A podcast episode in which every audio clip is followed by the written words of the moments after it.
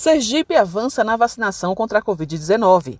A Secretaria de Estado da Saúde apresentou na reunião do Colegiado Interfederativo Estadual na última sexta-feira, 28, a proposta pactuada no dia anterior pela Comissão Intergestores Tripartite, em Brasília, de continuar avançando na vacinação dos grupos prioritários.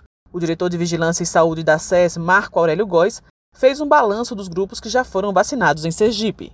A gente já vacinou quase a totalidade de trabalhadores de saúde, né, as pessoas idosas que, com mais de 60 anos, é, tanto as que estavam internadas, institucionalizadas, como todos os idosos acima de 60 anos, né, já foram vacinados, inclusive muitos já com a segunda dose e muitos agora em julho também termina essa vacinação da segunda dose, aqueles idosos mais jovens, né, os, os entre 60 e 70 estão recebendo sua segunda dose agora nesse mês. A população indígena aldeada a gente já tinha vacinado, né? a nossa população quilombola também, e já tínhamos iniciado né? e avançado bastante na vacinação das forças de segurança e forças de salvamento, assim como iniciamos as comorbidades, as gestantes e as puérperas com comorbidades e as pessoas com deficiência permanente.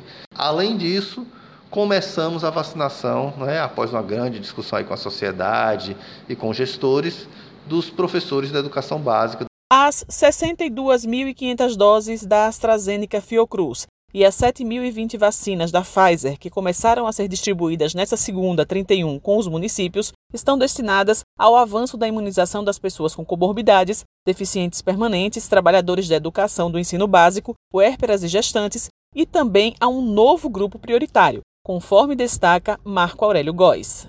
Foi pactuado que a gente avançasse em algumas novas populações.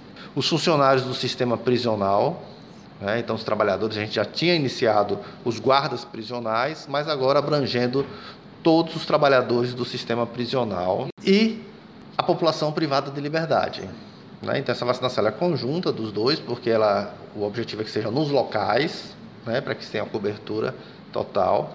A vacinação dos, dos trabalhadores do transporte aéreo, e do dos trabalhadores portuários também, principalmente porque esses locais são portas de entrada é, para novas variantes, é, principalmente com essa chegada né, da, dessa variante aí de risco, a variante indiana. Né, então, foi priorizado. Eles não estavam nessa ordem, mas foram logo priorizados. E aí a gente vai estar vacinando a totalidade dos trabalhadores do transporte aeroporto, aéreo e do sistema portuário também. Também é, a população em situação de rua, não é que é uma população que está sob risco, né? é uma população que precisa ser mapeada, né? ela, se, ela está concentrada principalmente nos grandes centros urbanos, mas também tem né, em municípios pequenos podem ter, o, o, número pode ser bem pequeno, mas é importante que o serviço de saúde, junto com a assistência social, identifique essas pessoas para realmente é, começar essa cobertura vacinal dessa população com todo o cuidado que tem que garantir uma segunda dose. Né? Então é muito importante essa discussão. Além disso, é, os trabalhadores do transporte coletivo, rodoviário, urbano e de longo curso também, então, tanto do transporte urbano, né, os ônibus inter, e os ônibus também intermunicipais e interestaduais. Tá? Então, também foram incluídos nesse momento. Das Concess, Juliana Almeida.